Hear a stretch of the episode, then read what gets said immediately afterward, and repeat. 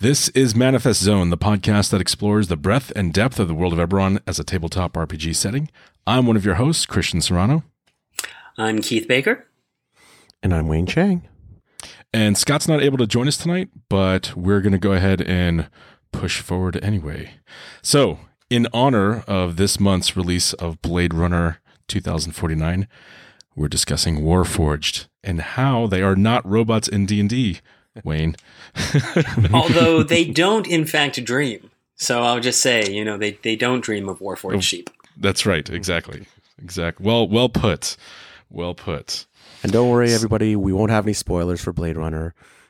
Maybe at the end. That, that's good because I actually haven't seen it. So I thought we were just going to spend the hour talking about Blade Runner, but damn, okay.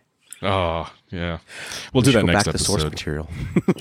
right, right. Uh, so you know, and it's kind of interesting that you mentioned about the um, not being able to dream thing because I have I have a personal hypothesis about Warforged that I've incorporated in my own campaign. So I'll talk a little bit about that later on. But uh, before we get started, I do want to point out uh, several articles. Um, related to Warforged. Uh, Keith, I think you've done all of these, if mm-hmm. I recall correctly. Uh, Warforged Part 1, which is one of the old Dragon Shards article in the Wizards archives. Uh, there's also Warforged Part 2. Uh, Druids of Khorvaire Part 2 talk about, uh, a section of it talk about Warforged Druids. And then we have your Dragon Marks article on your personal site, uh, Warforged and More, which I thought had some really uh, great information on there. Um, so uh, we'll have those in the show notes, so you'll be able to check those out. Uh, we might refer to some of those things, and um, there's there's a ton of material in those uh, to to you know go through, and of course the core books are great resources as well. And of course, technically speaking, the dragon shards are uh, part of canon, and the dragon marks are not. Yes, yes. Just saying. Great clarification. Yes. Well, that's just like this podcast not being a part yeah. of canon, right? uh, so, um, what are they? What are Warforged? Uh, what, let's start with that topic. Uh, we know some of the core concepts. They're living beings. They're made out of organic matter as well as stone and metal. Um, I think one common misconception that I've seen often is people just think they're just metal, right? That there's no. Then that's definitely a common a common concept. Is that again they are just solid metal, and the whole idea from the start, uh, which you can see in the early pictures, is that a lot of essentially what amounts to their muscle matter uh, is this sort of organic root like uh, sort of substance that's not unlike live wood. Uh, and part of this goes to the fact that they can respond to healing spells. They don't mm-hmm. respond sort of fully, uh, but they are in part living matter. They are not full constructs. Right, right. And I love, I think that's Steve Prescott's art that uh, mm-hmm. yeah, that does a really good job of illustrating that. I noticed that as later artists came in, um, they were definitely leaning more towards the fully metal sort of mm-hmm. look and feel, mm-hmm. um, at which I, I personally kind of cringed. I was like, oh, that's not how I see them, you know. Well, and, and that's because, again, Steve was one of the original concept artists for Eberron. And again, you know, he was the one who sort of first drew them. And uh, he does have a very distinctive sort of style there. Mm-hmm. So, uh, what else do we know about Warforged then? So, you know, Warforged uh, one of the big things in sort of discussing are Warforged robots or not uh, is that I like to call out it is, you know, they are free thinking uh, creatures with emotions and free will. The critical thing is that they are taught, but they are not programmed.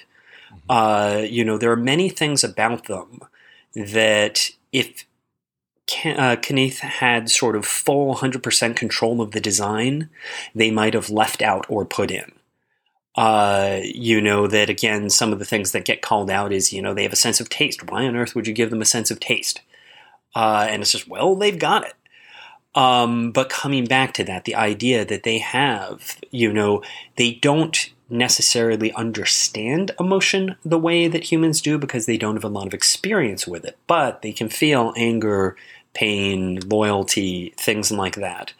Uh, and they are, again, uh, creatures with their own independent identity. They just haven't always had a lot of sort of time to develop that. Um, physically, you know, one of the other things that is called out is that they do have uh, a symbol on each Warforged has a symbol on his forehead called the Golra, And uh, that is a unique symbol. So if you look, especially, it's something that in some of the later art, I think uh, people might not always sort of know about. But certainly, if you look at all the uh, the original art in the early books, anytime you see a Warforged, it's going to have a distinctive symbol on its forehead. And the idea is, again, that's not something Cannith designs. That's something that every Warforged comes out with one, and everyone is different. And that's something that is part of their core identity.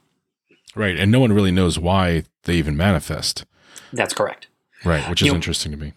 Part of the idea, again, is that they were made using creation forges and that creation forges are eldritch machines uh, and they're tapping into sort of you know great powers of creation and the mark and they are also drawing on some stuff that they were sort of tinkering with that they picked up in, in Xen'drik right. and so part of the point is that again Cannith doesn't totally understand everything about them they sort of started making constructs and Aaron d'Cannith said well what happens if i try this you know, and basically kept tinkering with things and popped out, you know, eventually a Warforged.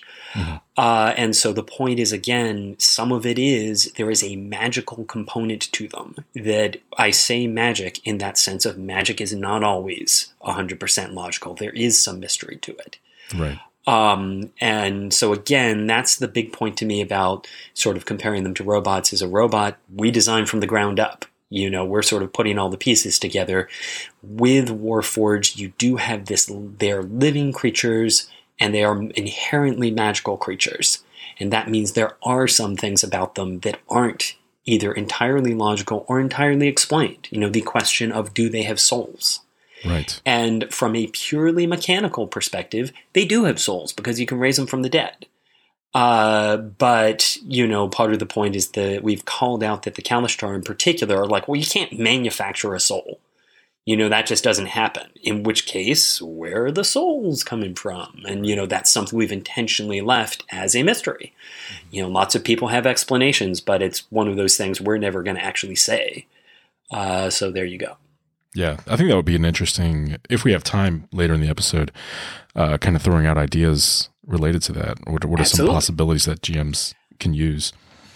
So, and that you know, the other you, you touched on the part about um, that the sort of magical technology coming from Xen'drik, sort of stolen from like ancient ruins and such. And I think that's really cool. That speaks to the the trope of like the mad scientist who finds this thing and, and then just uses it, not really knowing what the implication is going to be. And that's the key. A couple things we've said both with Warforged and with Elemental Binding that things are drawn from from uh, Xen'drik, and a bunch of people have sort of jumped on that. They're like, "Oh, that's stupid," you know, like nobody ever makes anything new. And I'm like, "Well, you don't understand. We're not saying they literally found a thing that pops out Warforged like you make today in Xen'drik. We're saying they found something." that helped them make this breakthrough and make what we have today. So we're saying there's like, you know, there's a power source or there's a, you know, an aspect that allowed them to make this breakthrough they don't really understand.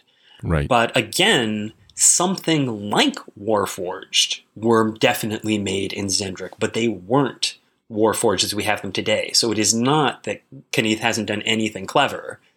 It's that they are playing around with sort of again magic they don't fully understand. Right. It's like it's like finding electricity and then going to a light, you know, being able to produce a light bulb and then eventually being able to produce, you know, computer electronics, right? And and this is really to me the idea of creation forges and the mark of making is you know again arcane magic in Eberron is a science but when you get into things like Eldritch machines, like the cre- creation forges, you know, part of the point is that there's a certain degree to which it's actually an art.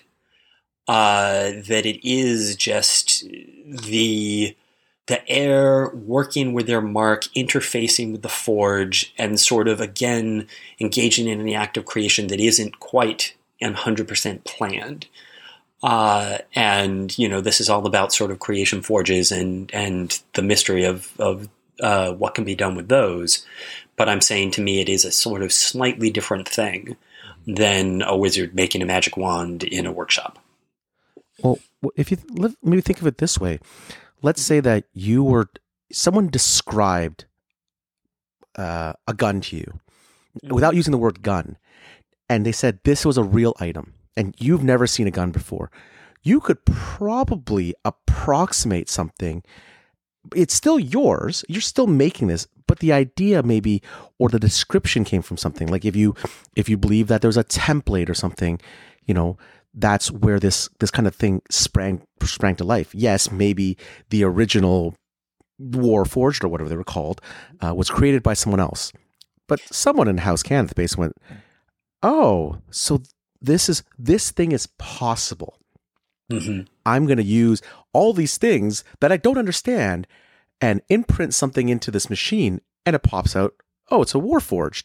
and it just happens that there's some similarities because someone's described that to me before or someone has put that idea in my mind if, if we're thinking about dream manipulation um, but it's not the same absolutely. thing. Yeah and, and like Uh, you, know, said just it's to throw out a possibility, you know.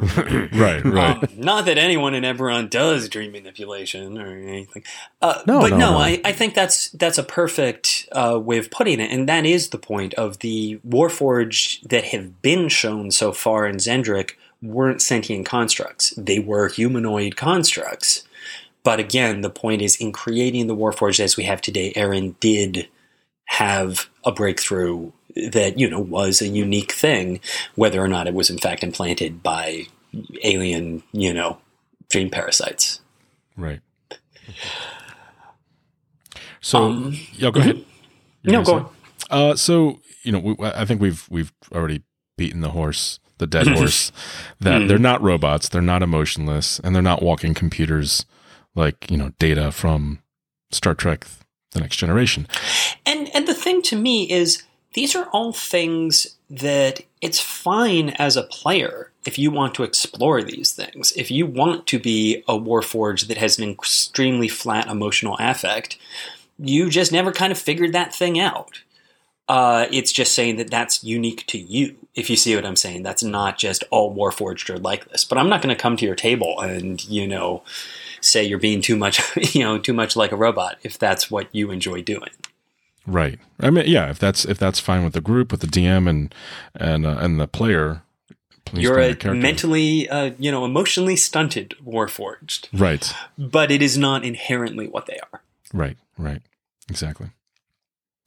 Um, so y- you talk about this, I think, in your Dragon Marks article um, about Warforged not having a defining culture, like they're or a homogenous culture, even.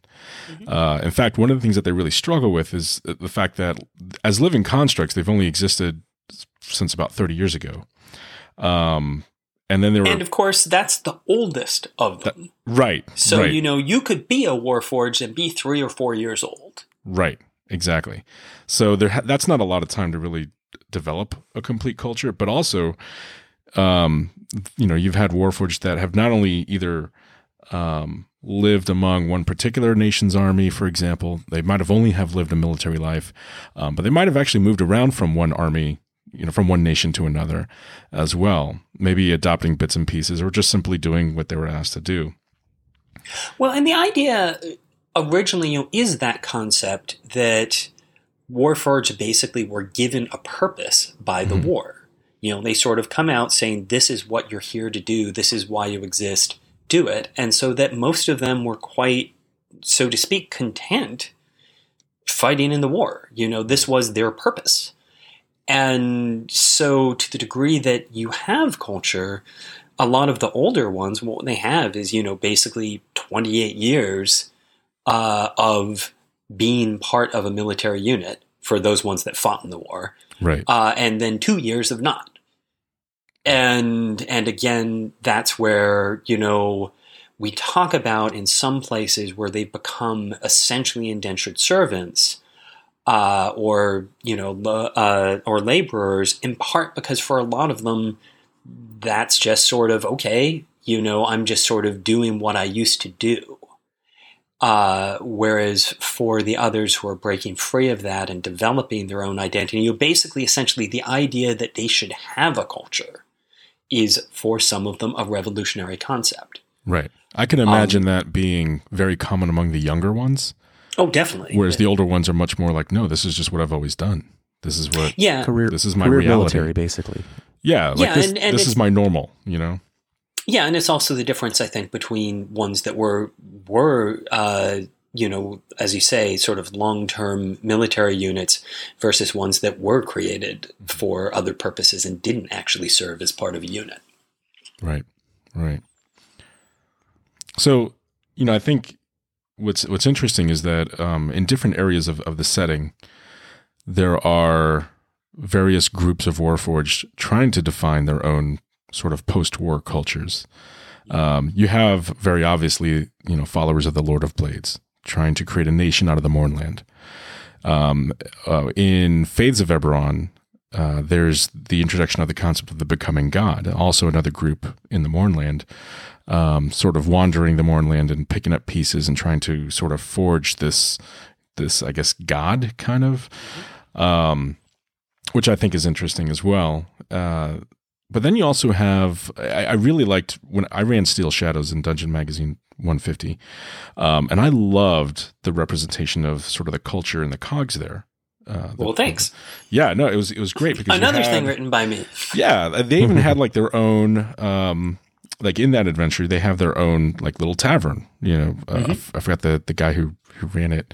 Ash, maybe. I, I know a picture of. I have a picture of him in my mind because I really like the art that they did yeah. uh, for that, but I can't remember his name. Yeah, I think it might have been but, Ash. Yeah. But but in any case, you know, he sort of ran this tavern. And it was like a repair shop, and there's just these warforged hanging around, and and they're they're uh, familiar with each other in an intimate way. Um, mm-hmm. You know, there's one character that's kind of annoying, another one that's like very uh, militant, follower of the Lord of Blades type you know zealot um, and then there's you know others that are just like hey you know humanoids are cool, cool too. Um, and I and I think the fact that they all like respect each other and they have this bond in this community is is really cool as well. Um, so well, I, com- yeah, go ahead. Go on.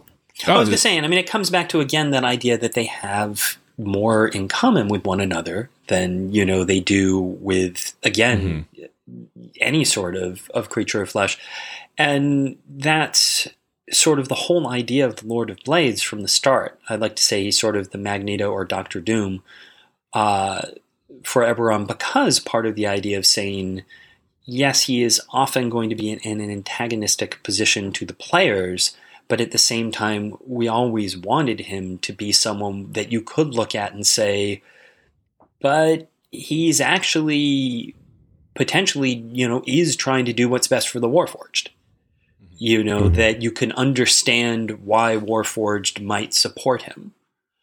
Um, and, you know, we, again, going back to the idea of Eberron as a noir setting, as a setting where good and evil aren't always clear cut, that was definitely an idea, you know, we wanted to have there. Uh, is that he's a villain where some of the time you're going to feel bad uh, about opposing him. Not all, but some of the time. Well, if you, if you take that Magneto thing aspect, like Magneto's thing was always the Brotherhood of Evil Mutants, right? Take the word evil yes. out.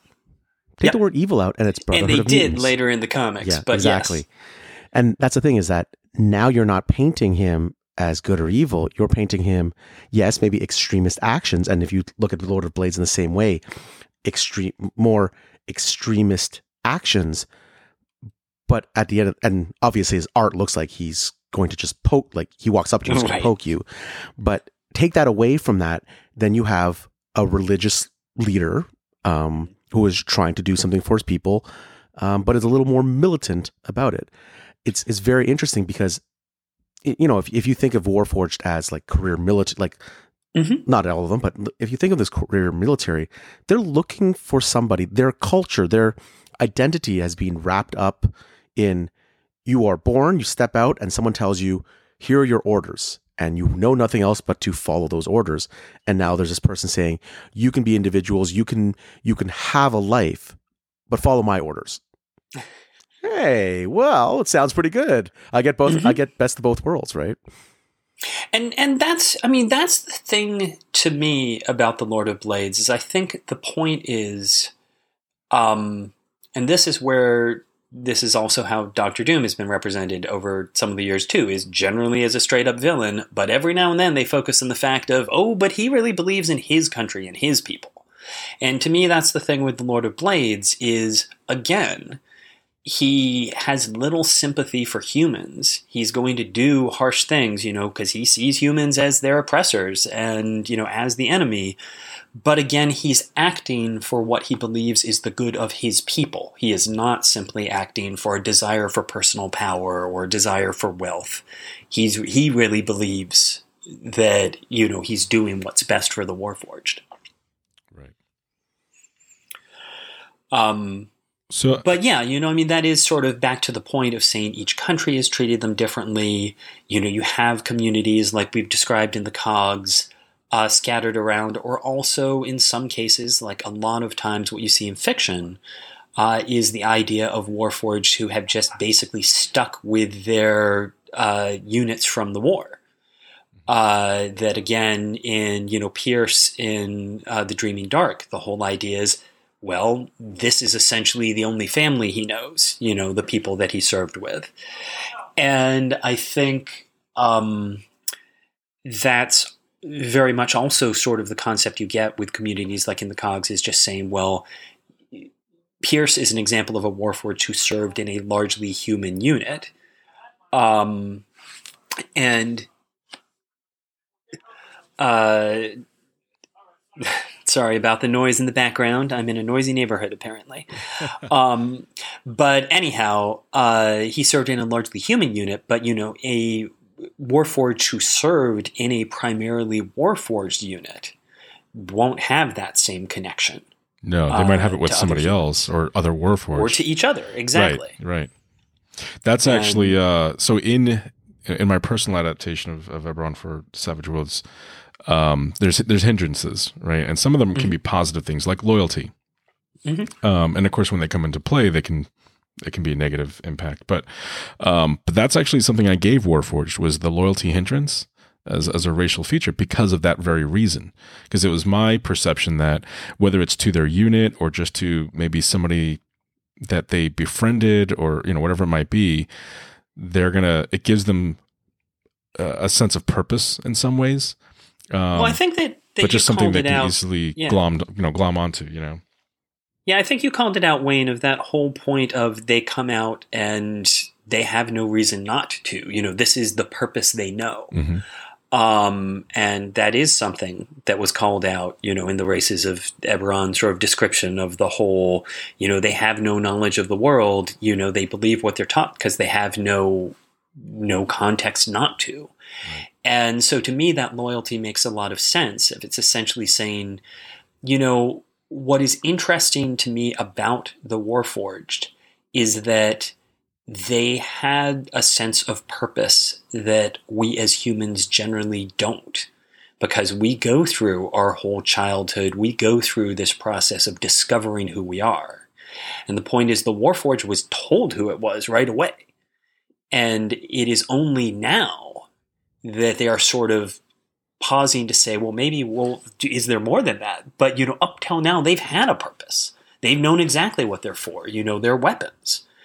And it's that whole point of, well, what happens when you were built to fight a war and suddenly there's not a war and people just tell you, oh, no, no, we don't really need you to fight anything. Right. What Right. do you do? Um, and that's one of the things that I always find very interesting in the concept. Another um, another aspect I found interesting about Warforged is the idea of gender.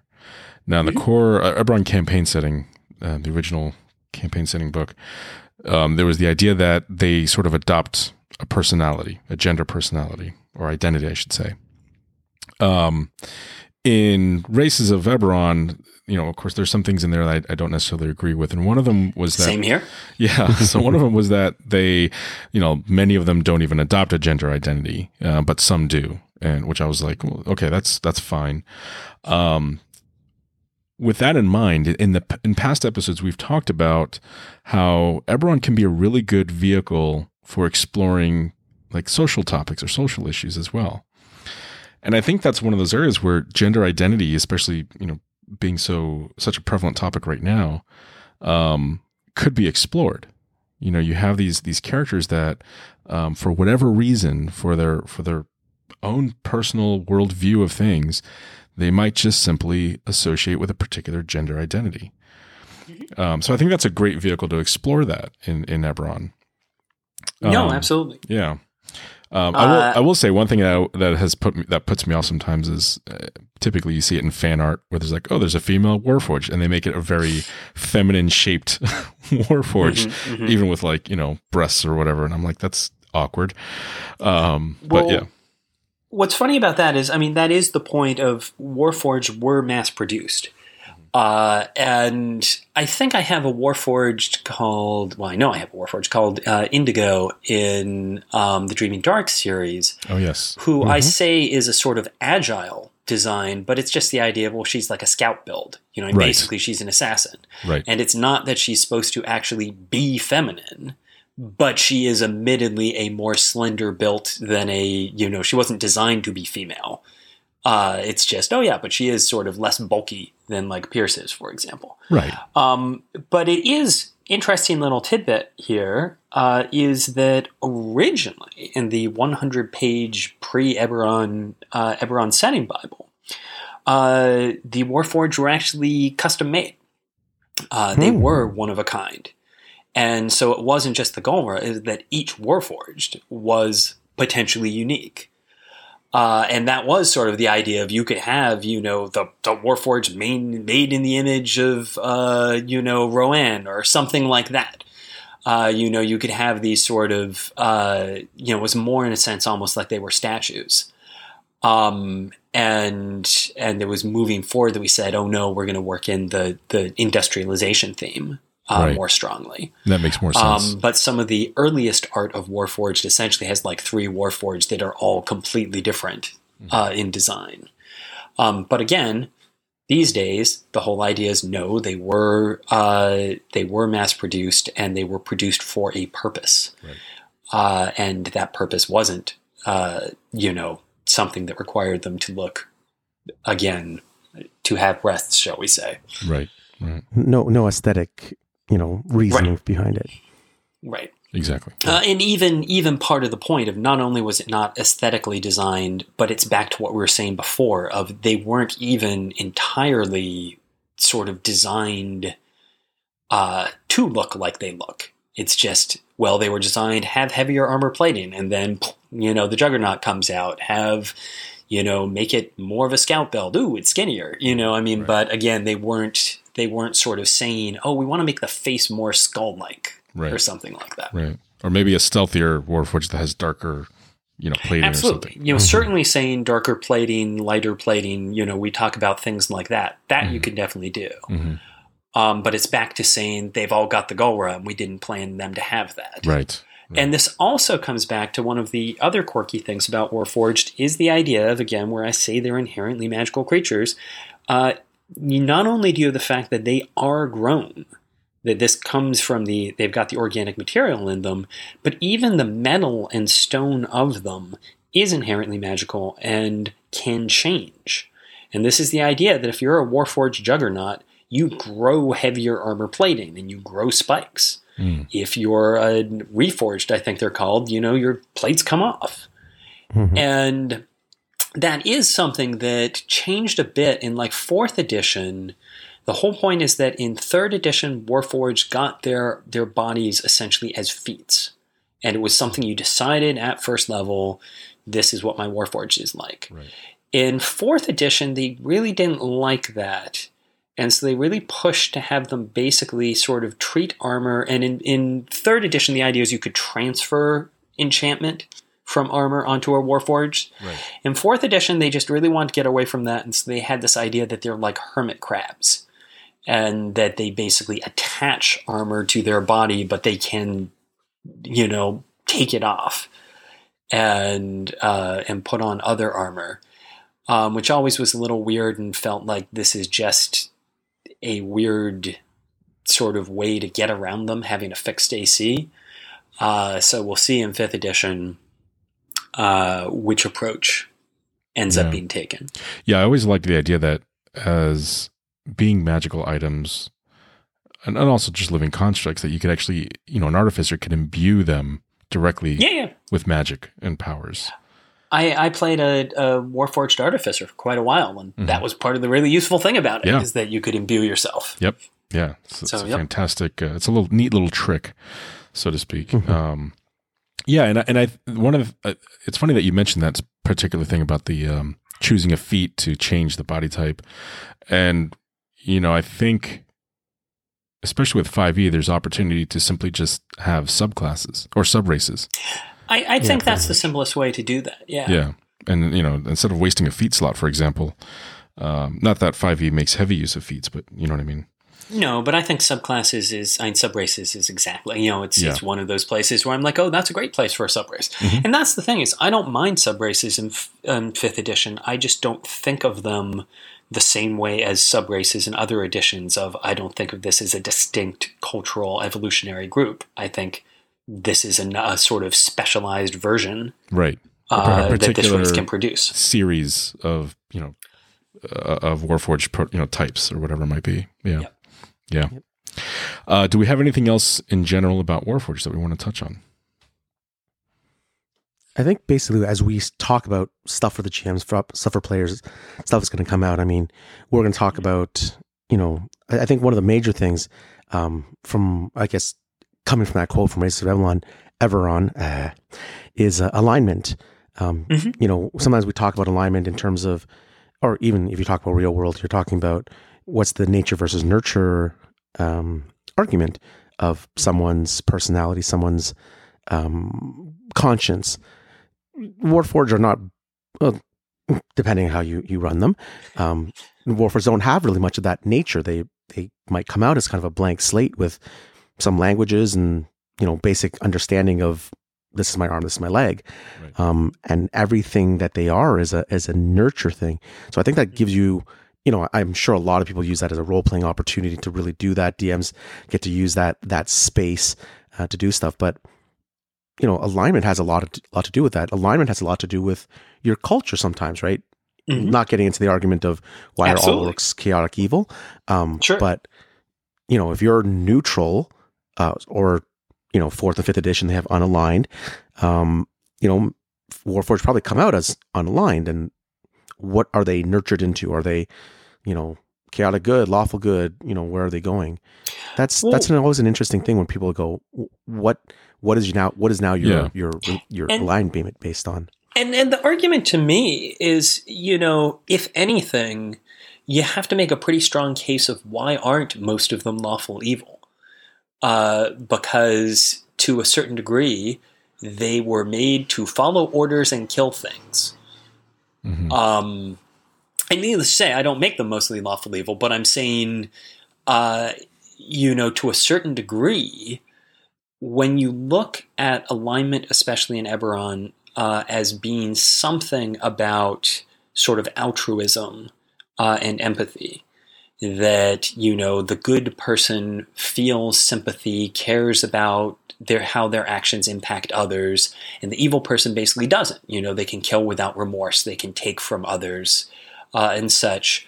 You know, you certainly have certain to a certain degree have the why would you teach a warforged empathy? Mhm. you know uh, what is how is that going to help you you know having them suddenly on the battlefield say oh should we really be fighting these people sir Right. Um, so again i don't actually tend to, to push for warforged being evil but there's certainly a case to argue that at the very least most of them would be more likely to be neutral than good because you know being good is something they'd be more likely to have to discover than that they would have literally been taught you know, lawful makes a lot of sense because most of them are in the military and you're sort of you have a, a structure to follow. Right. Yeah, you're trained for it. Yeah, exactly. And and again, as we've all said, you know, the point is, well, this makes sense. This is the world you know.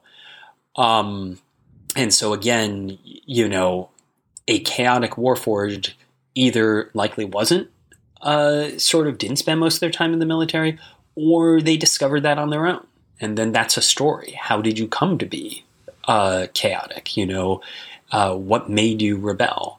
And so, to me, going back to the idea of again, if your warforged is good, how'd you come to that? Is that something you learned from the people around you? You know, like again, this comes back to nurture.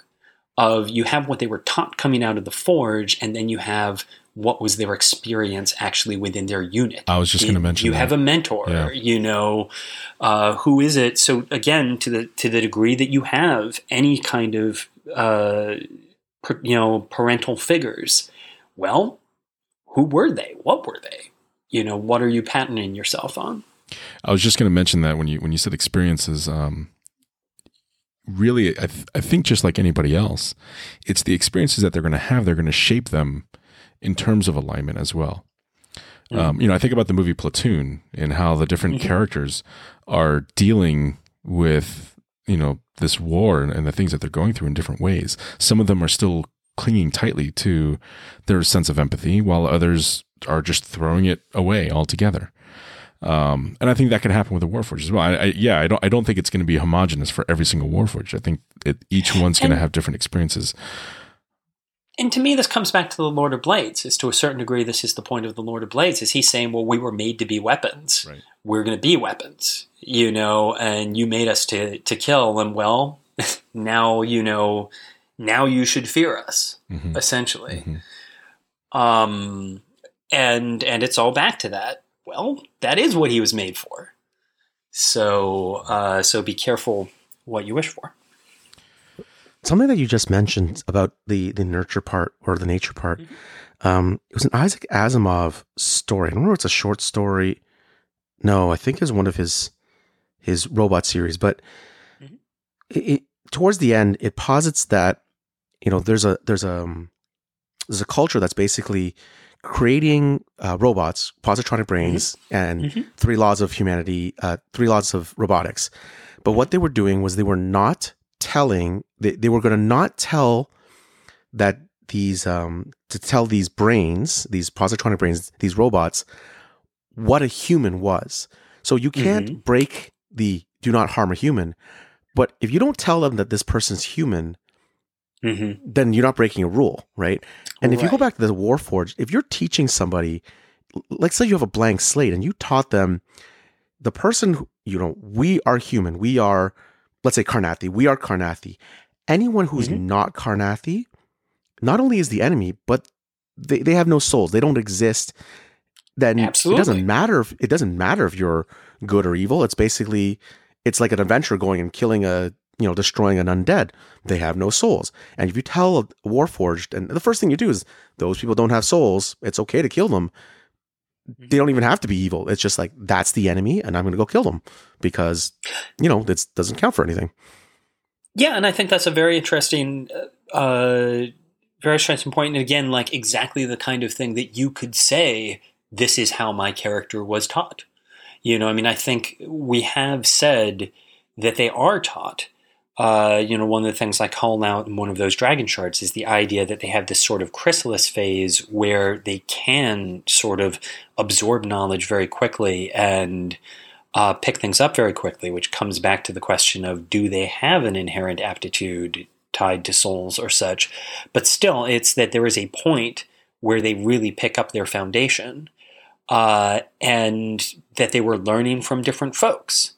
Uh, and one of the things I call out in one of my things was the idea of some of them were actually taught by other Warforged. Um, and so, exactly that of saying, if you want to say, well, my teacher sort of instilled this in me, and I'm sort of trying to figure this out, but I was always taught that, yeah, only only uh, Aundairians have souls. Uh, then that's part of what's you know that's part of what's interesting with the Warforged is again you can play them in very different ways because they can have these sort of unique uh, sort of creation experiences. Right.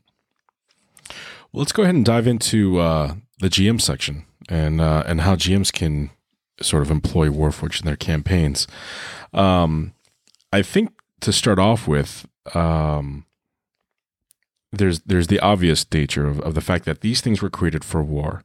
They're living reminders in the setting. They're living reminders of the last war, which Oh, I have to throw out one other minor detail. Oh, yeah. As long as we're we're talking about that, not only were they created for war, in 3.5 terms, they're really dangerous. Right. Uh, if you have a, a adamantine body warforged, he's walking around with like an AC of 18 and some damage resistance. So he's tougher than a guy in plate armor. He has a lethal unarmed attack. Right. Uh, which is basically like hitting someone with a mace. So he is always armed and he's immune to subdual damage. So it is literally the case that a warforged in a bar fight could just kill a whole bunch of people. Right. Yeah. He's he's Uh, a threat. and- he's a walking threat. And he was made to. right. So, you know, just throwing that out there. Made to and trained to. So Mm-hmm. yeah. Yeah, totally exactly. So there's reason to be afraid, but um but that creates a lot of post war tension. Um and of course you have um there there was a Dragon Shards article that talked about um race and prejudice. Um and you know, Warforged being a part of that. Um and uh you know, I, I think that's that creates a very thickly dense atmosphere that uh, some people kind of downplay. Like, oh, we just got a Warforged walking around. It's like there should be a lot of places where they might not feel welcome. You know, a lot of communities. Well, and to me, and that that comes in a couple different levels. You know, on the first, you have this fact that they are literally weapons, and you know they can't help it. You know, they are always armed and armored, uh, it's and like, that it's that's like Edward. Scissorhands. But but secondly, you have that point that they are reminders of the war. Right. And you have the question of where you're from. If you're from, you know, if you're in Sharn and you're a Brelish Warforged, uh, even then, you're still reminding everybody of the war that they might walk around, and we're trying to sort of pretend that everything's good now. Uh, if you're a Karrnathi Warforged, then you're also like, well, if my brothers were killed by Karrnathi, and here you are, this big Karrnathi war machine, it's hard for me not to, you know, it sort of calls out that any nationalistic prejudices even more strongly. Because you're not just a person from that place, which could easily be mistaken, you are actually one of their weapons. Right. And then you consider the sort of extremist Lord of Blades followers, right? That that's out there and it's known that, that that that's a thing. It's a this mysterious group that you know everybody's fearing. Like you know nobody really knows what's going on with that, and you could even sort of trans like relate that somewhat to sort of like um, Islamist basically- extremists, right, or something to that effect, where there's suddenly like this fear and, of, and I think this is the thing with a lot of things in Eberron is especially you know noting when we made it and such you know, it's not like any of these things are supposed to one to one map to issues in our world but with many of these things No, no no, no. but with Yeah, many of these things the imply point is with something like the Mourning you can compare it to Hiroshima you can p- compare it to 9/11 you know just to think about Mm-hmm. the kind of impact this has on a people and it's exactly that sort of thing of we know how we as humans are about things we're suspicious of, things we're afraid of, how easy it is for us to paint, you know, use the actions of extremists to paint an entire group with a particular brush. And just think about that kind of thing right. when you're dealing uh, with the Warforged. And like I said, even more so because they can't help but actually be dangerous. Right. Right. Exactly right. The thing is, as a GM, as a DM, you've got to be able to project that not only if a player is playing Warforged, Mm-hmm. but if the players are coming up against Warforged. I think that's one of the things that it, it- when we're playing D and I Right. mean, everything's a threat and everything's an enemy and everything is I'm gonna be able to kill that anyways.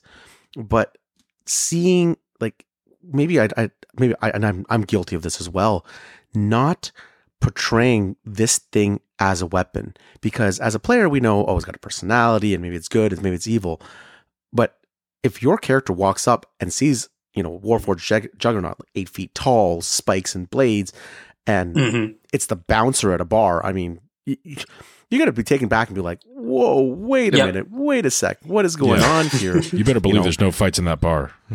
yeah, and and not just that, but one of the things that we forget is that you know most of these Warforged, yes, they have the Gulra, but they probably have Oh, you yeah. know they probably have other stuff attached to them. So not just weapons, but you've got the like you were saying the Karrnath, the identifiers, like the, the the unit numbers. Those things don't come off. They're not like ta- they're like they're like permanent tattoos. There, those things should be obvious up front and really in your in your face about it because, like you said, this is a war. This is literally a one man war machine. This is like some guy put on a mech suit and is walking around and he doesn't take the mech suit off now, right? Like that's that's what this thing is. And you don't see that every day and, in a and, and quote, that's exactly i just just want to No, jump I- on the the I- whole point of insignia of design you know these are things that you should call out is a warforged for a warforged to strip away those things would actually be like a significant amount of work that ought to in and of itself you would look at them and say wow he's he's really you know done some work there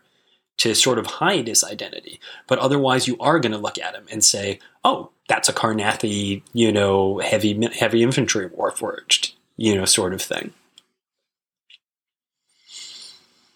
Yeah, I was just going to mention that, like how some Warforged do, you know, remove um, like those insignias and such. And, and in the case of like followers of the Lord of Blades, they scratch off their Gulra, I which I seen never that. quite I, I didn't the- know that that's even behind that. possible. That could be a Faiths of Eberron I thing. I 'cause I, didn't work on Faiths of Eberron because I don't see.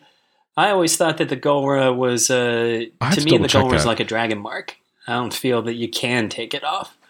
I mean, if you you could scratch it off, but I think it would heal. There, there was something I read about that. So, um, and I'm not Oh, sure again why they would because, like I said, uh, didn't. I, I suspect what that is, if it is Faiths of Eberron, is it was someone who misunderstood it and thought that it was a mark that their makers chose to give them. Give them, and in that case, I could see them trying to scratch it off, but it's Oh, not. so it- one of the it's, it's just their personal mark.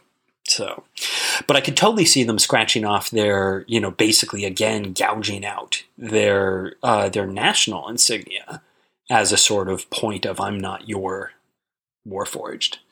Uh, but again, to me, on a lot of them, that Right, would right. leave, you know, sort of scars and marks. You know, it would be clear that you put some effort into doing that. Right, right. Um, But yeah, yeah. Well, Yeah, coming back to sort of the points. I mean, I think the thing to me when you're dealing with Warforged that's interesting, you know, first you have, as we've said, the concept of both prejudiced or in general the difficulty of their interaction with uh, the local community. You know, how are they accepted? Are they comfortable? Are they, you know, some Warforged are going to be essentially dangerous or, uh, you know, at the very least, emotionally not well adjusted. You know, um, so so there's how are they fitting in with things, uh, but you also have basically what is their purpose, what is their motivation. Uh, you know, in the case of people like the Cogs, it's sort of like, well, they're just finding work and doing it because they don't really know. They don't really have a purpose.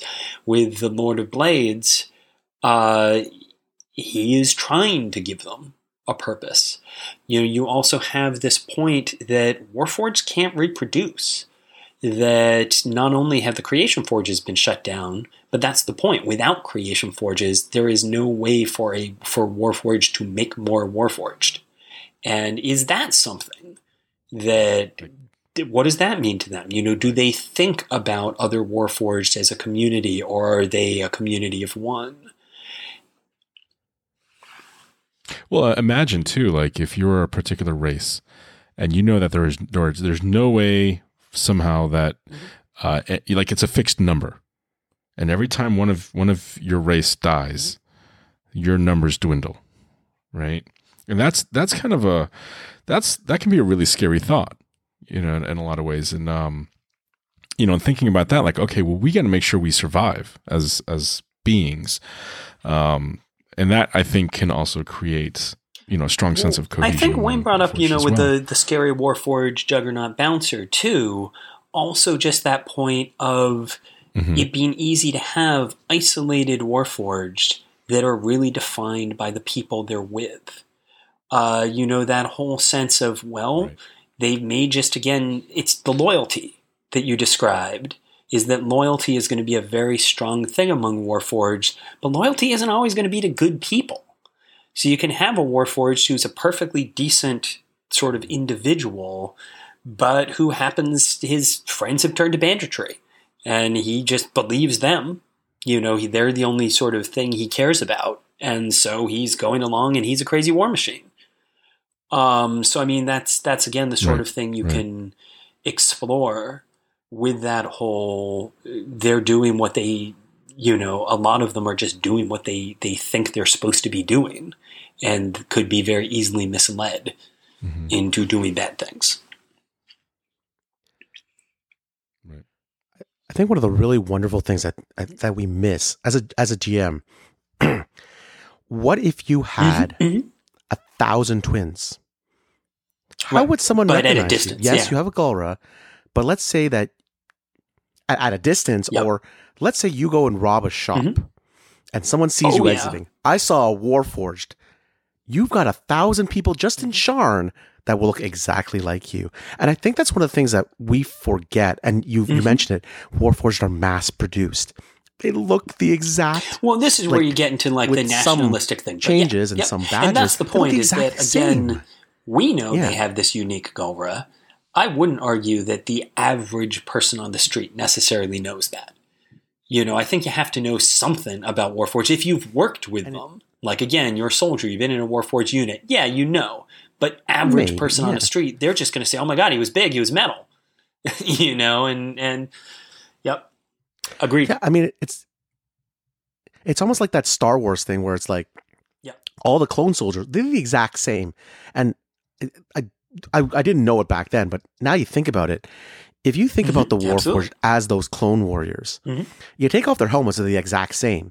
Their armor might be a little bit different, but they all have the same armor basically. They all have the same weapons.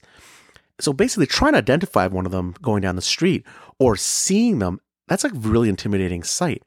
And we don't play it, you know, we try to give them all individual personalities and whatnot. But as a DM, if you played most of your Warforged the exact same, like they're all the the standard units, you know, uh, except for maybe weapons or something like that, and you play them all the exact same, people might be like, "Oh, you're playing the exact Well, same." but they are the exact especially- same. If they're all from the same yeah, unit, especially and they all within have the same model, within the same unit, with the same commander, they are going to be very, very similar. Uh, and you know, one thing that I think is interesting as a game master is if you have a Warforged player, have another Warforged or more than one show up who essentially is their brother. You know, you know who is someone from their unit of their design. And play around with that. And are they basically the same? you know how do they differ and you know that could be a very interesting uh, character to sort of play around with especially if if they've gone bad or something why what's happened to them um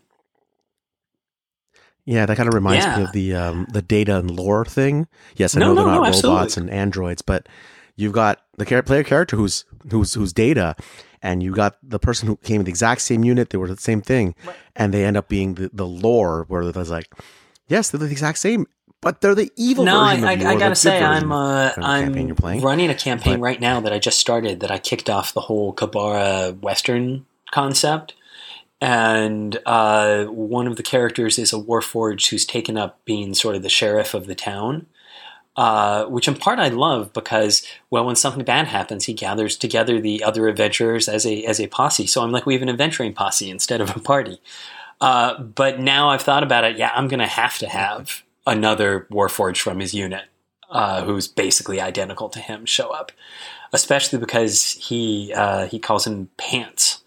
So he's Pants because he wears pants. And so I'm going to have to have another Warforged show up who doesn't wear pants. Nice. And he's just like, "What's with the pants, dude?" But anyhow, See, I think I think that's. I Yep. was just I was just thinking about the reforged, um, also from Race of Eberron, where you know they're trying to, um, I guess, sort of you know embrace the sort of the more social aspects and blending in with societies and things like that, embracing culture. Um, and I, yeah, I, I Mhm, can mhm. imagine this pants guy. yeah, well, maybe and, being and actually, like it's really uh, it's really kind of fun with with where he's gone because uh, he was a paladin uh, and basically is sort of finding a new sort of purpose with religion uh, at the moment, and the character sort of playing through that, and uh, it's actually very interesting. So. Nice. Uh, and, and this comes back. Well, go on. I was going to say, So, and we talked it- sort of oh, briefly about the why go- would Warforged have religion, uh, and that was a sort of interesting point, just sort of saying here. And I think this sort of transitions over to to players a little.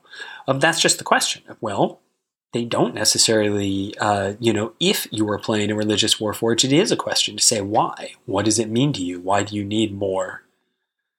Uh, out of life, and and as I said, what I like with this character in particular is he is playing that of mechanically he's a paladin, but he's actually still sort of finding what he believes in uh, in a very sort of organic, interesting way. So I'm really enjoying that.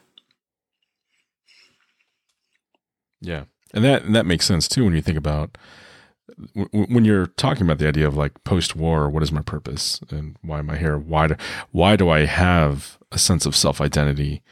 Um, and I, I think that's where exploring. Yeah, and you know, again, you've got things like the Lord of Uh, Blades or the um, uh, Becoming God, but you can just as easily, you know, have one who finds meaning in the Silver Flame or you know things like that.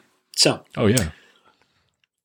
Yeah, I fight Right. for I fight I fight evil now, you know, or whatever it might be. Yeah. So, you know, we, we talk about Warforged as, you know, in the concept of the player race, and we, we touched on things like the scout a little bit. Um, so I think as a GM, pulling in um, the other variants of Warforged that exist into the story. We, we talked about Warforged Juggernauts as well. Um, but there's really a lot of variety to Warforged in Eberron. It's not just the generic Warforged, Mhm. you know, soldier type. Um, beginning with the the Warforged Titan, the original Warforged, which is not um, Mhm. you know a living construct per se. Um, but there's a few of them still, you know, uh, maybe more than a few uh, on, on Khorvaire that you can encounter. yes, Those things are huge, Mhm. like ginormous. there's some good art of them out there too. Oh yeah, I remember, of Yeah, course, that was one of the ones. really Um, exciting things for me when the minis first started coming out. Is they had their a Warforged Juggernaut uh, miniature, Mm-hmm. and and that and the yeah the Titan. Excuse Oh, me, not Titan? Juggernaut, Titan. Uh, the Warforged Titan and uh, the Sakura Kori are the two minis that it was just like having those is like, Yes. wow, this thing was in my head. Now it's here. I'm holding you. i've got an action figure. Whoa. So, yep. That's awesome. Yeah, yeah, it's it's actualized. Yeah. And uh, my personal favorite is the Warforged Scout. I, I really love the Warforged Scout as a concept, um, and I've I've used them in my campaigns or one, once or twice. Um, the one I seldom see employed Mhm, is the mhm. Warforged Charger, uh, which sort of has that ape-like, or it looks like an ape, like a Warforged ape. Um, and I'm not sure why, because I think it's a really cool concept. I'm not sure why it's not employed as much. Um, I don't know. Have you ever used them? I haven't personally. So Yeah. I don't know. I mean, What's- what's I've, I've usually found Anyway. enough to do just with with the sort of standard model that uh, I have pulled Titans and Scouts in occasionally, and I, I think it is just that Scouts are easier Mhm. to use. Uh, and you know, smaller and sneakier. But I'm just thinking, even in in my novels, I know there's uh, Yeah. trying to remember. I want to say is it Hydra in um there's there's a bunch of unusual warforged in the Shattered Land, and I have a feeling that it's like there's like five scouts with a hive mind or something like that going on. Uh, and I can't remember. Right. Right. right. Um, and of course, that was the interesting thing with the novels is that I was originally supposed to, uh, I was originally planning to use the Lord of Blades, and Wizards ended up deciding as I was starting to work on the second novel, oh, don't use the Lord of Blades, and I'm like, well, I've already kind of got this plot figured out. Um, so I ended up creating uh, a villain called Harmattan, uh, who is essentially Yes. a sort of living blade barrier. It's the idea that he's all these sort of little shards that are still sort of held together uh, by force of will, but that he can just sort of turn into this sort of razor whirlwind with a with a warforged head popped in the middle. And actually, I really and obviously the idea is that you know he was made by uh, you know a traveler cultist crazy Cannith artificer. Uh, this is not a normal warforged thing. Um, but it was still fun to actually explore again some very unusual concepts of warforged. Right. Right. Yeah. The uh, yeah. I remember that character, and I, I remember the first time he used that ability when I was reading the novel. I was just like, I'm trying to wrap my head around what's happening here, and it like blew my mind. It was really cool. Well, thanks. uh, really cool effect, by the way. Yeah, as I say, in the, the long run, I'm actually just as glad Um, it wasn't the Lord of Blades because it let me be a lot more sort of uh, take the character places that you know Creative. I wouldn't have if it had just been the Lord of Blades. Right. Yeah, I could see that. I could see that. So, uh, and, and just a, a few more. Um, there's the Warforged Raptor. I think that came in Uh, fa- uh, Five Maybe. Nations.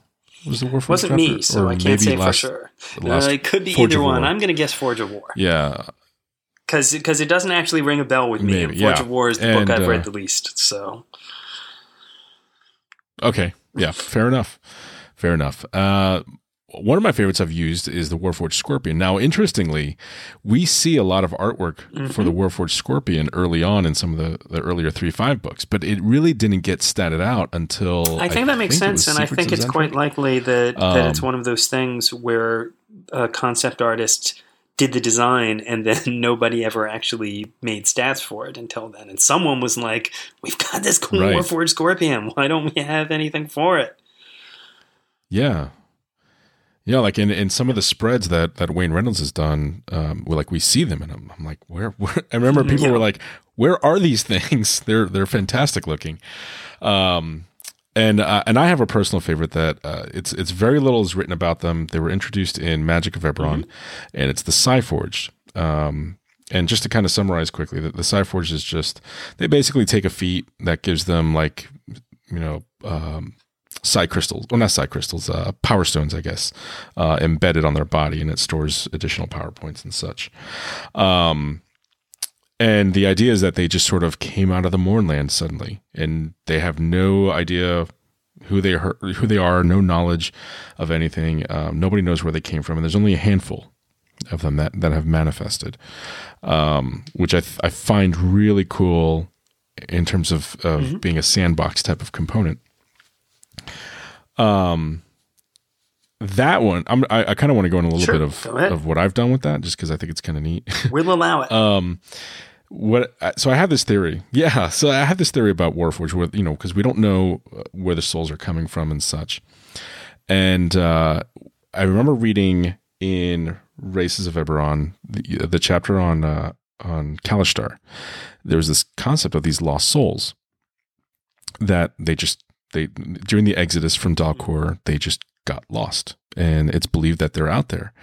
So my personal hypothesis that I've used is that they they have found their way to the material plane via Warforged, and then even in some cases, um, Psiforged, um, and that they might actually be um, sort of those souls, you know, finding their way into, into those and, bodies. and definitely to me, I think the idea of whether they're quori, and that's a, a possibility that is other precedent, or even just you know another common idea is that they're just uh, leftover souls from Dolurrh. Uh, because the whole idea in Dolurrh is that you wipe away the memory, which a lot of religions say, oh, that's because it's leaving. It's going somewhere else. It's not that it's just being wiped out, it's that it's departing and it just leaves this sort of cast off husk behind. And, you know, another Right. uh, theory is it's it's those.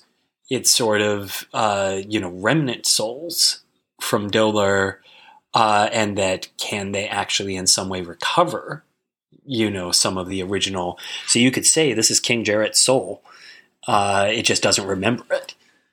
You know, and, and could that be uh, Right. memory and Right. sometime be recovered? So I think there's just a lot of interesting things you could do with that.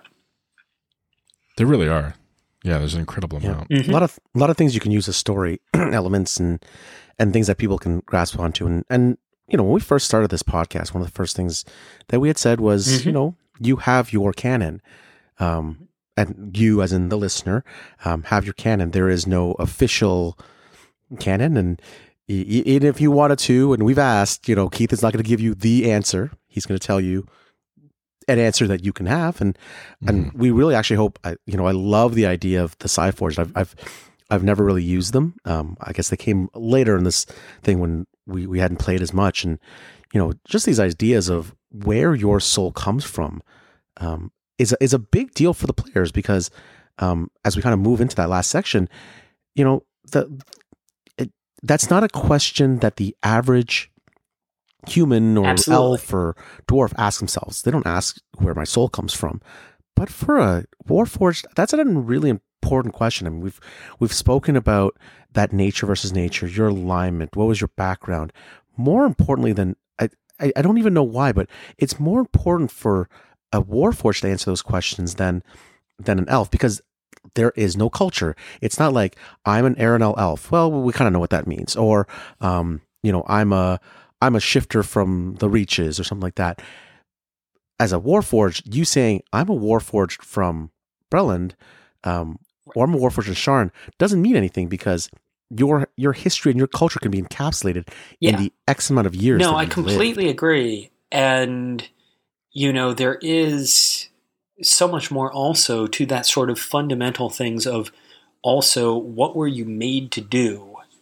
And are you embracing that or are you pushing either to go past it or to uh, to change it? And you know that's the thing of of again more than any human or elf, you were designed to do something you know you you were sort of handed a purpose. And again do you embrace that? Is that what you want? Is that you know are you just like well yes i'm going to be the best darn you know uh, heavy infantry i can possibly be? Or are you now saying but that was what i was made to be what do i want to be? Um, or can i be more than that? Um, and as you said, especially to the point of souls, yeah, humans don't generally say, "Do I have a soul?" With a Warforged, it's a really interesting question to explore. And again, if you have a soul, what is it? Where is it from? Yeah. Um, Yeah, and again, part of the point is, you know, even just going to that. I'm I'm a Brelish Warforged. You know, you have the just looking to did you have a military specialty and what was it? Were you a you know a skirmisher? Were you a scout? Were you heavy infantry? Were you a bodyguard? You know, I mean, there's a lot of different things you can look to that. Um, how many people did you kill? You know, I mean, just throwing it out there.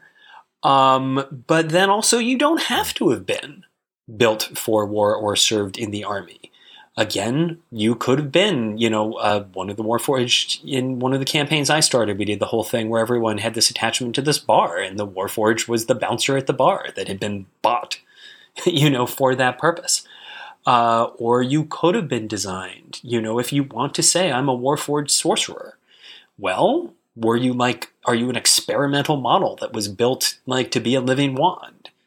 You know, I mean, are you, oh yeah, actually Right, there were a whole right. bunch of us and we were an artillery unit? Or is it, no, you're a weird, you know, weird thing they were just testing out and you're kind of cool and unique. And you can play either way. Yeah. Yeah, the Warforged Artificer, the Warforged Wizard, uh, or even if you're thinking in three five, And, um, and like when I War played my Mage, or Warforged things like. Artificer, I believe if I remember correctly, I was a. Uh, we started at fifth level, and I think I was a fighter artificer, and I think that was the idea for me. Is no, I'd become an artificer. You know, I'd started out. I wasn't designed to be an artificer. I'd learned to be an artificer. But you could just as easily say, no, you were made to be an artificer. And you've got like actually lots of little, you know, weird attachments and things like that that you use when you're uh, you're doing stuff. Right. Yeah, I think that's something that people struggled with early on was, well, if all Warforged were created for war, why don't they just all have levels of fighter? Right. And and that's you know, that's that's a challenge to try to, you know, wrap your head around as a player is, you know, what if I want to play the Warforged and, Bard? and again, to me, there's the the two ways of doing that. You know, there's the um, either it is what you were designed for, and you come up with with what is the role of a bard on the battlefield, uh, or again, you come up with a reason that you weren't Right. made for war. You were made, you know, made to be a bard, or uh, sim- simply you were made for manual labor, and then you learned to be a bard. You know, and you somehow stumbled into that. Right. Right. Right. Yeah, so so uh, uh, we're we're we're definitely Oh yeah, sorry, I thought we were already the in player there. section Yeah. at this point. Um, oh yeah, no, no, no. Uh, It it segued really nicely, which was great. Um, so when we're when we're talking, uh, there's a number of questions really that you know, what's your purpose and so on. Um, but then let's say you know you maybe you were made for something, but Mhm. you're like, you know what, I'm done with that. You know, are, are, are you embracing that purpose still? Are you seeking a way to continue to fill it in the post, you know, post-war world? Are you looking to do something completely different? Right? Like you like you mentioned, maybe I was a fighter, now I'm going to be an artificer or now I'm going to be a bard or, or whatever it might be.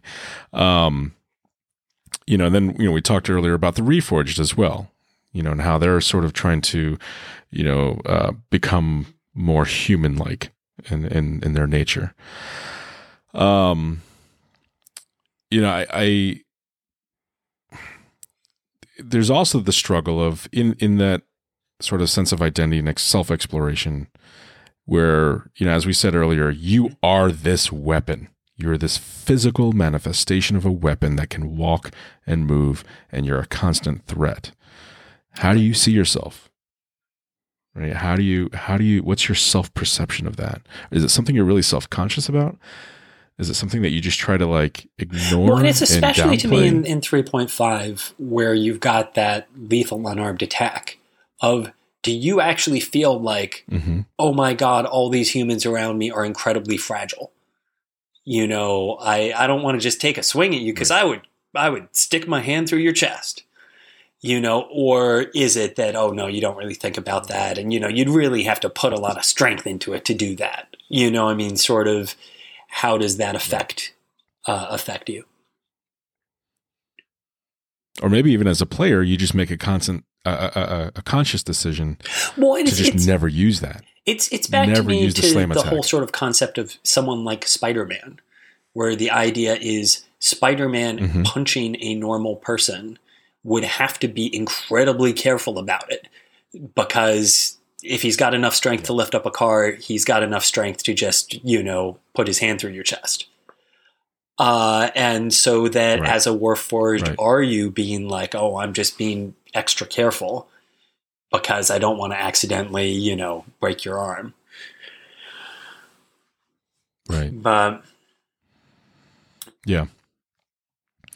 Um, and you know, and then Uh, actually, I, go ahead. sorry, I was just say, I really love what what Keith said like a little while ago. It was like, "Are you Mhm, a living wand?" Sorry, I, I've I've been stuck on that for a second. I've just I've never thought of it that way. It's like you're a sorcerer, but you're this living wand. you don't have dragon like, blood. I love that. Uh, I'll- you know, you just were, you were made love to channel magical energy, and I mean, I think Mhm. that's a great explanation for for certainly Mhm. sorcerer in particular, of of just saying, yeah, you know, a wand is a magic item that's made to channel magical energy. You were made to channel magical energy, and as you are gaining experience, you're discovering new ways to, to you know go beyond what you were done to do, uh, made to do. But yeah, Yeah. I love that concept now. And again- wow. I never thought yeah, and again, I mean, it's the same type of thing. If you're playing a Warforged Bard, you can play it as, oh, I've just learned to do this, or you can play it as, no, I was designed to be, you know, I, uh, uh, Phiarlan or Gil- Galanda or someone, you know, commissioned uh, musical Warforged, or, you know, again, designed to inspire, or whatever it is, and that class abilities could concretely Right. be no, you have like for your bardic magic, it's you have components that actually are designed to perform these things. So Yeah, I could totally see even like Yeah. you know just your fingers Yeah. being more nimble, or you know and the three and, fingers and it's back you to what Wayne was saying earlier. you know, on the one hand, yeah, you have your standard model infantry warforged that you probably see a thousand of them out there, but that doesn't mean that you can't be like, oh yeah, I'm one of five, you know, uh, rare bard warforged that were made by this particular guy. And if we run into another Warforged Bard, that's probably another guy from my batch, you know? Yeah. Mhm. Oh, and you could even be like you know the the you know Yeah, no, the sure, drummer on the battlefield, you know, or something to that effect. Well, and that's the point. and- is and is such. if you're gonna be a So- Warforged bard who is made for that purpose, you know, yeah, you could go for the entertainment aspect, or you could say, what is the function of a bard? It is to inspire troops in battle. You could have been made exactly for that. Uh, Right. but mind blown. um, but I mean, I think to me, it really does come back to that whole question of as a Warforged, more than with humans, you have to say, what is it that you want? You know, with humans, we have a lot of basic needs. You know, we need comfort. Uh, when I say comfort, shelter. We need food. Uh, you know, yeah, ideally, if you're a fighter, you want better armor. You know, I mean, you have these sort of things. I want a you know bigger sword. With Warforged, you don't need to eat. You don't need food. You know, you don't need to sleep. You don't need. You're not worrying about the weather, so you don't need. Uh, you know, a home as much or clothing. Clothing, you're never going to have yeah. a family, so you're not trying to provide for your family. You know, so what is it? Yeah. You don't have to worry about disease or illness. that Yeah. you actually want. Uh, and this is why I think your loyalty point comes up, is because that's one of the easiest things to grasp on a Warforge is well, who do you care about? You know, what is it that gives you an Right. attachment uh, to the Right. world? Right. You attach your Mhm. purpose to somebody else. Or a you cause. know, or, You know, or I mean, again, that's You going back a to, to this Yeah. pants in my game is sort of latching on to the idea of, well, I'm I'm justice. You know, I'm here to to promote the idea of justice. Yeah. So Now, I, I think the one thing that they do have in common with, say, a, a, a human being is Yes.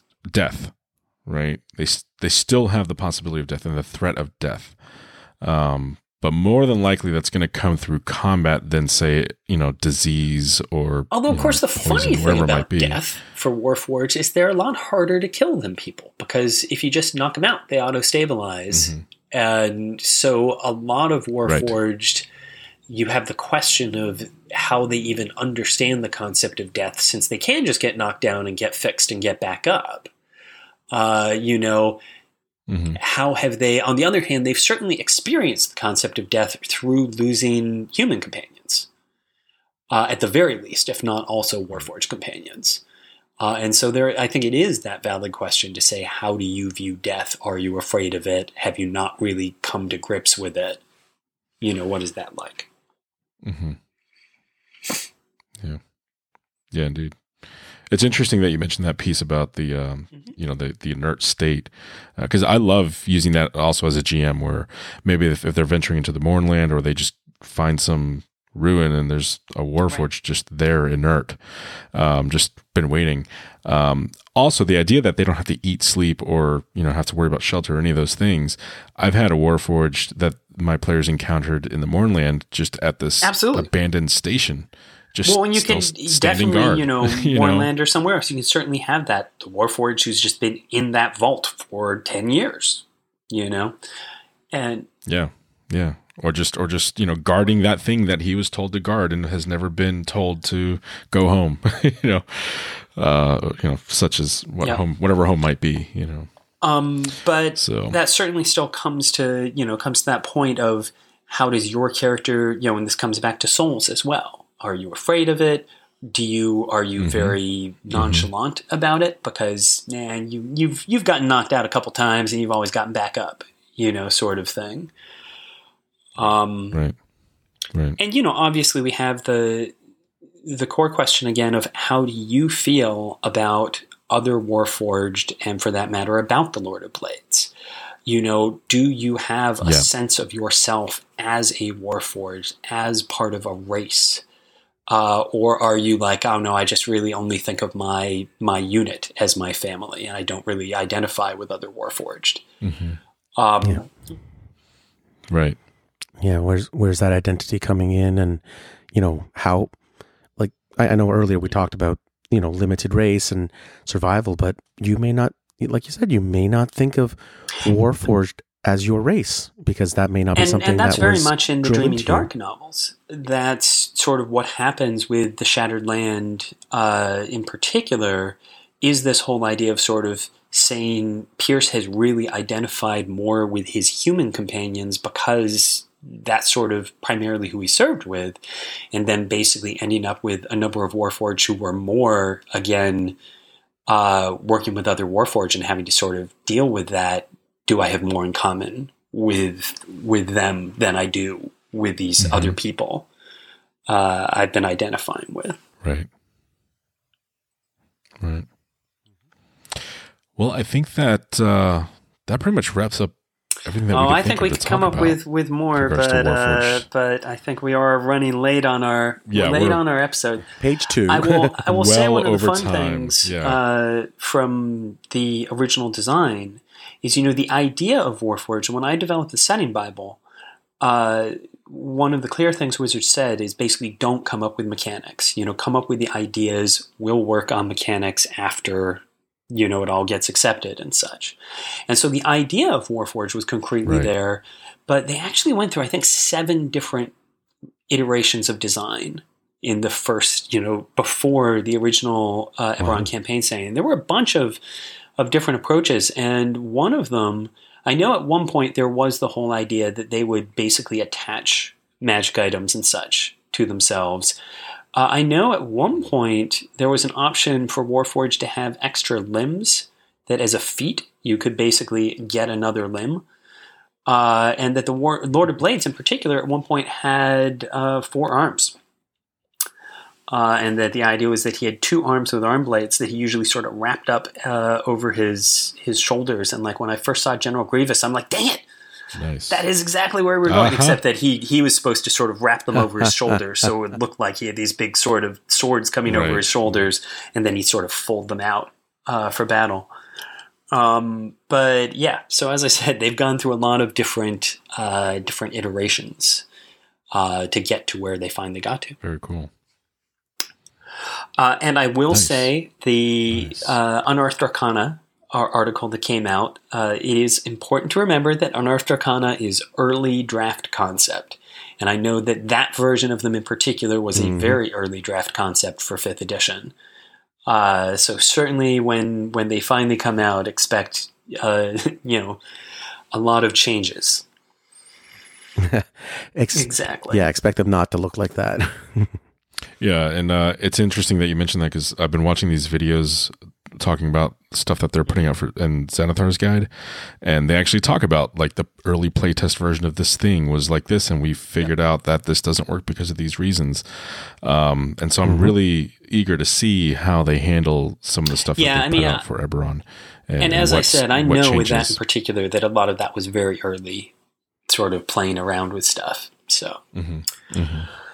Right. all right. Right. All right. Well, uh, hey, thank you all for listening. Um, be sure to visit our website at manifest.zone where you can find subscription links to our show, post comments on an episode, find links to our Google Plus, Twitter, Facebook pages, and whatever option you prefer. Please let us know what you think of the show. Uh, you know, we've talked about elves, we've talked about Warforged, and I think next time we're looking at doing maybe shifters right. and changelings. Do you think we could do both in one one episode, or We'll find out. I guess we'll find out. Yep. Depends how long the episode's going to be. All right. Yeah. Thank All right. you. Well, thank you guys. All right. Take care. Good night.